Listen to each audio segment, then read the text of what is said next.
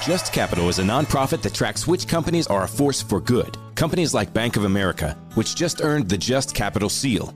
Bank of America is ranked number one for ongoing commitment to their workers with initiatives like Sharing Success, which awarded 97% of their teammates additional compensation, nearly all in stock. This is the program's seventh consecutive year, awarding more than $4.8 billion in total. Visit justcapital.com to learn how a just business is a better business. Furnished by Just Capital. This is the news and talk of Nevada. Now, Nevada Outlook, a discussion of Northern Nevada issues on News Talk 780 KKOH. Good morning. I'm Daniela Sanino, and welcome to Nevada Outlook. Today we are talking with Josh Cabral with Rural Nevada Counseling about a $100,000 grant they got from Google to expand mental health services in the rurals. You guys just received $100,000 to expand services, mental health services for people in northern Nevada, specifically in the rurals, right? Correct. Yep. Tell me, did they reach out to you guys or did you guys apply for the grant? How did that all break down? It was kind of a combination of both. We identified that they were they were recognizing basically mental health in Nevada, and so we reached out to them and kind of just inquired as to what they were looking at and whatnot, and then they reached back out to us, and we kind of corresponded back and forth, and then I had a phone conversation with them and kind of gave them a picture of what we were trying to do, and they, you know, asked, you know, how can we help, kind of a thing, and and it kind of went from there. Wow, I'm getting a little emotional here. So one person can change the world, is what you're saying. That's what that's I, I, believe that, yeah. And you're trying to take that first step to do that. How huge is that for the people that really need mental health services? Where are you guys going with this? So we actually have offices in Fernley, Dayton, Yerington, and Silver Springs, as well as some we have two transitional homes, one in Dayton and one in Silver Springs. And so we kind of cover all of rural Lyon County. And in speaking with Google, the direction that we're trying to go um, is to reach out to not necessarily just Lyon County, but Storey County as well, because Storey County services are pretty limited.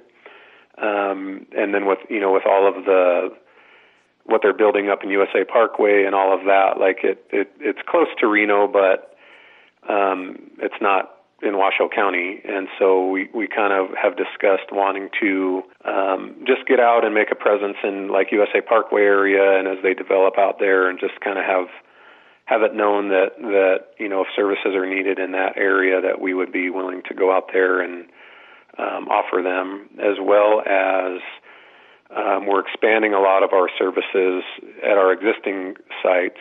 So like a lot of our services um, at our existing sites were more substance use specific, and we're expanding those to mental health and psychiatry and PSR work and more kind of field work and mobile crisis and things like that. And so we're trying to expand what we already have as well as reach out to um, some additional areas of rural Nevada. Um, our Silver Spring site has had basically every service there is in the behavioral health world, and what I'm in the middle of doing is expanding all of those additional services to all of our other offices. So that so we just October 1st um, we expanded our behavioral health, mental health, psychiatric services to our Fernley office, and we're in the process of expanding those to our other two sites in Lyon County as well. When you talk about expanding, does that mean you're building a new building, or are you just bringing some counselors and opening a portion of a wing that you already have? Yeah, no, we're not building anything new or buying anything new as far as um, buildings go. We have everything that we need in Lyon County. What we're doing is we're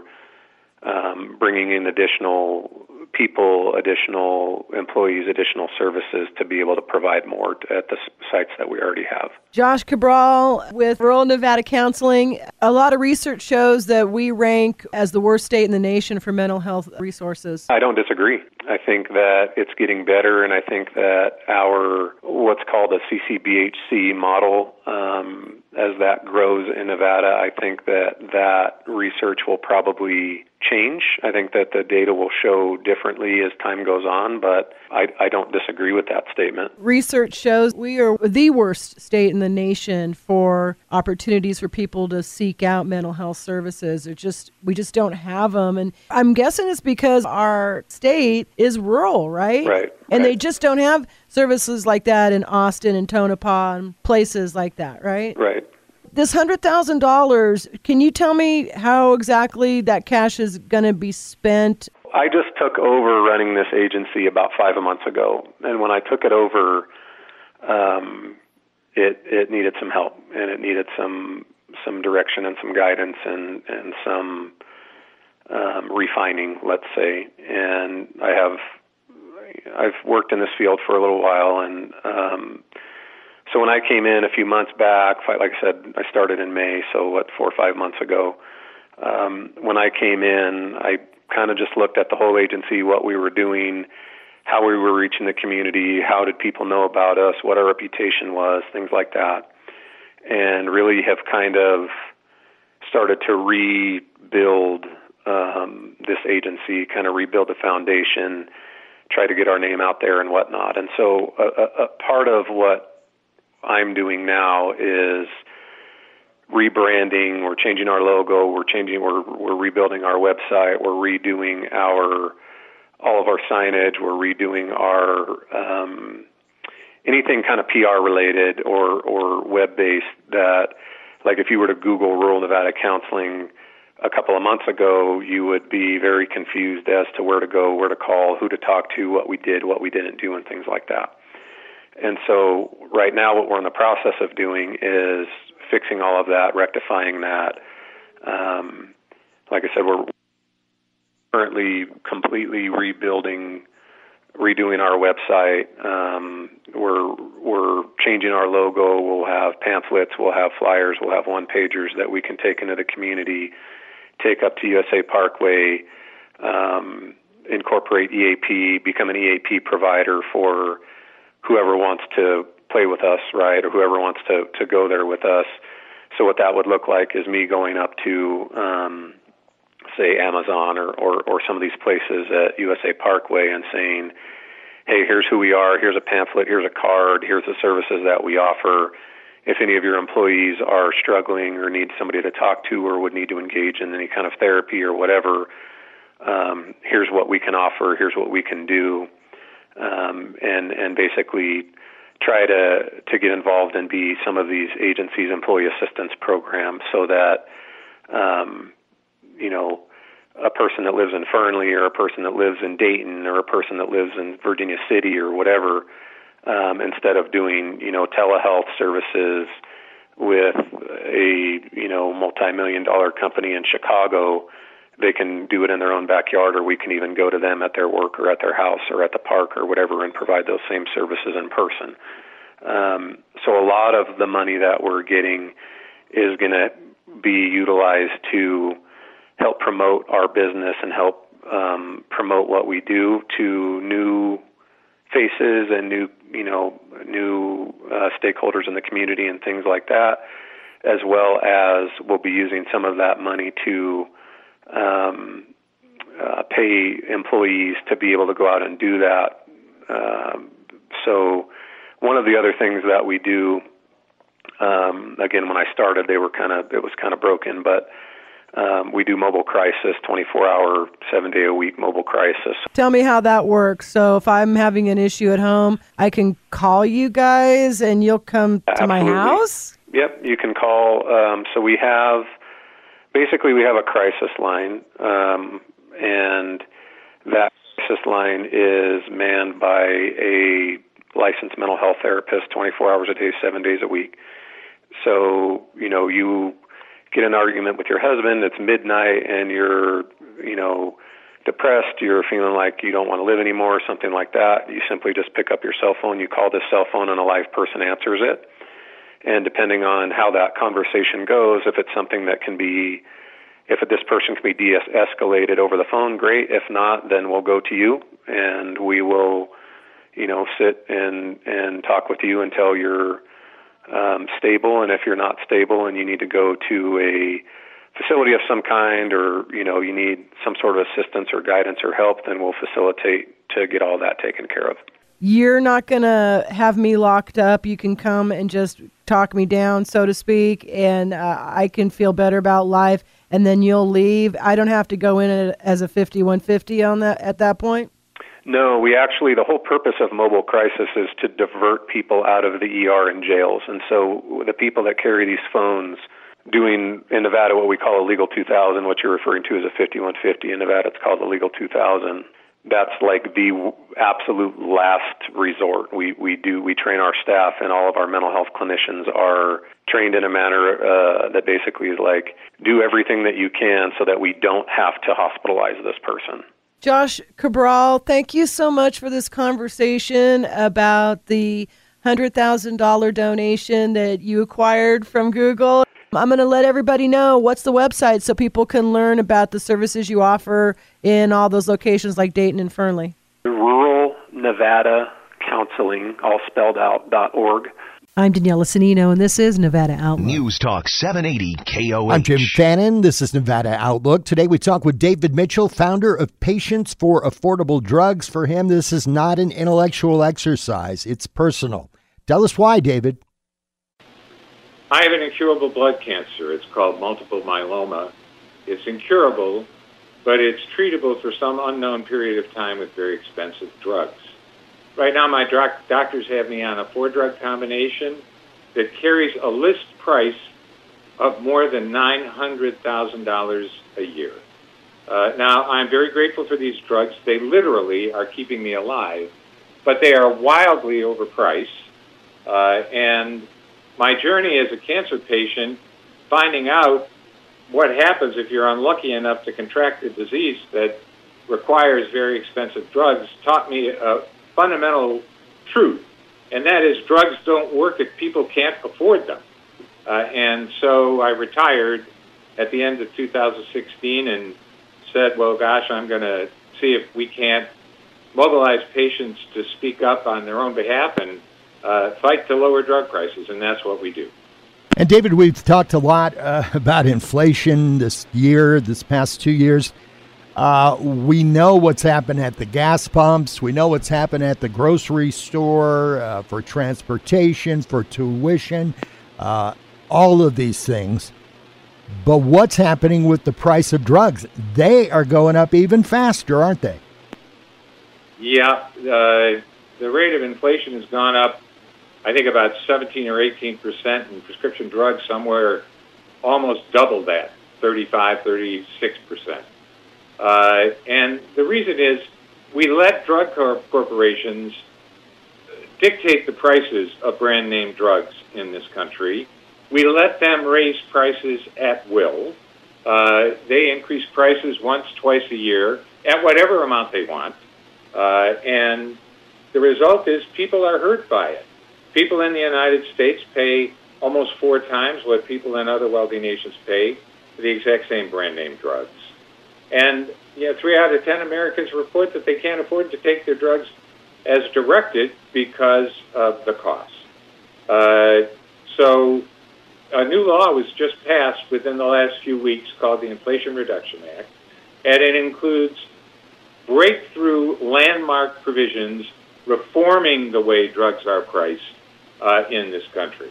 I mean, when we look at things like uh, insulin, that uh, that cap on insulin prices is only going to apply to people who are on Medicare. So, so many people are being left out. We've got to do a lot more, don't we, David? Yes, we do. But let me tick through what's in this law because it was such a breakthrough. For the first time, Medicare is going to be able to negotiate directly with drug companies to use its purchasing power to get a better deal for Americans. Second, starting next year, if a drug company raises its prices faster than the rate of inflation for Medicare, it's going to have to pay a rebate. In other words, we're going to tell them, you don't get to raise your prices faster than inflation. You don't get to raise your prices at will. Third, for the first time ever, there's going to be an out of pocket cap for people uh, in the Medicare prescription drug program. Right now, patients like me can pay uh, more than $16,000 a year out of pocket for their drugs. Starting in 2025, that'll be capped at $2,000 a year out of pocket. And as you mentioned, Gene, for the first time next year, there'll be a cap on what people who depend on insulin have to pay for their insulin prescriptions at $35 a month. Now, having said all that, it's going to save millions of people millions of dollars but we were unable to extend all of those protections to people in the private sector. And the reason was we couldn't get one Republican vote in either the House or the Senate, uh, which is very unfortunate. Uh, nevertheless, uh, the Democrats stood firm, the president stood firm, and we passed this law that is going to help millions of Americans save millions of dollars. But we still have fight ahead of us to make sure that we do more to extend these kinds of benefits to everyone in this country. There are also a lot of people who are on medications that involve, you know, their quality of life. It's maybe not a life and death issue for them, but it's a quality of life issue. And yes, and we need to also uh, fix insurance practices. Um, the problem with prescription drugs pricing starts with the prices that are set by the drug companies. But all downstream, people are making money uh, off of prescription drugs. Physicians who administer drugs in their uh, doctor's offices and hospitals, they mark up drugs. Uh, the people who run the prescription drug benefit programs, they mark up drugs. Uh, they take what is called rebates, but they take a piece of the action on the way through. Uh, so we have problems starting with the prices set by drug companies and downstream as well. And we work along all of those. Uh, but right now, we're going to have a fight just to implement the bill that we just passed because the drug companies say they're going to fight to stop it. Uh, and some Republicans are saying they're going to repeal it. Uh, so we, we're going to fight to make sure we solidify the win we just had as we begin to take on part, other parts of the system. You know, David, I think one of the things that uh, annoys people who understand it and who know about it is not only are we here in the U.S. paying more for prescription drugs, in many cases, uh, we have subsidized the research and development that goes into those same drugs. So we pay for the research and then we pay on the other end as well with exorbitant prices for those drugs every single drug approved by the FDA from 2010 to 2019 was based on science paid for by taxpayers through the NIH. The mRNA vaccines, those were ready to be brought to market quickly because of years of investment, millions of dollars by the federal government uh, that made that technology available. Uh, and drug companies, when a drug shows promise, they say, oh, well, I'd like to have that intellectual property, and I'll commercialize it and bring it to market. And then they charge us outrageous prices, even though our initial investment in basic science made it possible for them to bring that drug to market. So, yes, we're being paid, we're being um, hurt in both ways. And when we pay for the research, at the back end when we pay for the drug. So, David, what else do we need to do to protect patients and to, uh, I mean, beyond protecting this law that has just passed, we need to do more. What can we do? What can patients do to reduce their costs? Give us some hints about how we uh, get through this, this forest. Well, I would ask people to come to our website, patientsforaffordabledrugs.org leave us your story of the challenges you've had with high drug prices. Give us your email address. We don't ask patients for money, uh, but your story and your voice your, are, are incredibly powerful in, in uh, making clear to policymakers and elected officials that we need reforms and we need to lower both prices and what we pay out of pocket and there's more to do to reform the system. And if people will give us their stories, give us their email addresses, we will put those to work to help counter the millions of dollars that the drug companies have to try and fight reform. And I think people seeing those stories, it's going to change minds. It's going to direct people, I think, in the right direction to, eh, to understand it may not be happening to me now, but it could any day now. Well, trust me, I didn't know uh, the toll that high prices could take on you if you happen to have the bad luck to get a disease that required uh, high priced drugs to manage, like I have. Um, you know, my uh, my the cost of my four drugs, uh, cancer drugs that my doctors are giving me right now, is more than nine hundred thousand dollars a year. Just one of those drugs costs less than a dollar per capsule to make, and sells for almost one thousand dollar per capsule. We're being taken advantage of, and uh, you don't know until you walk right into it and find out how painful and unfair it can be. We thank our guest, David Mitchell, founder of Patients for Affordable Drugs.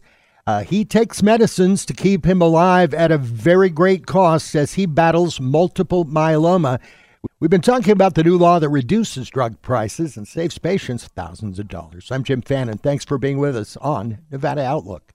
Stacking Benjamins with Joe and his good friend OG not only has great financial insight, it's laid back with humor too. The quiet luxury trend is out and loud budgeting is in. Are we tired of the pet names? Yeah, because I'm loud and obnoxious, so this fits right in with me. And I'm like, yes, finally budgeting for me. I get to walk into a restaurant and go, I'm cheap as hell, and you're not getting a tip. Live from Doug's Budget. Find out more by searching the Stacking Benjamins podcast, wherever you listen.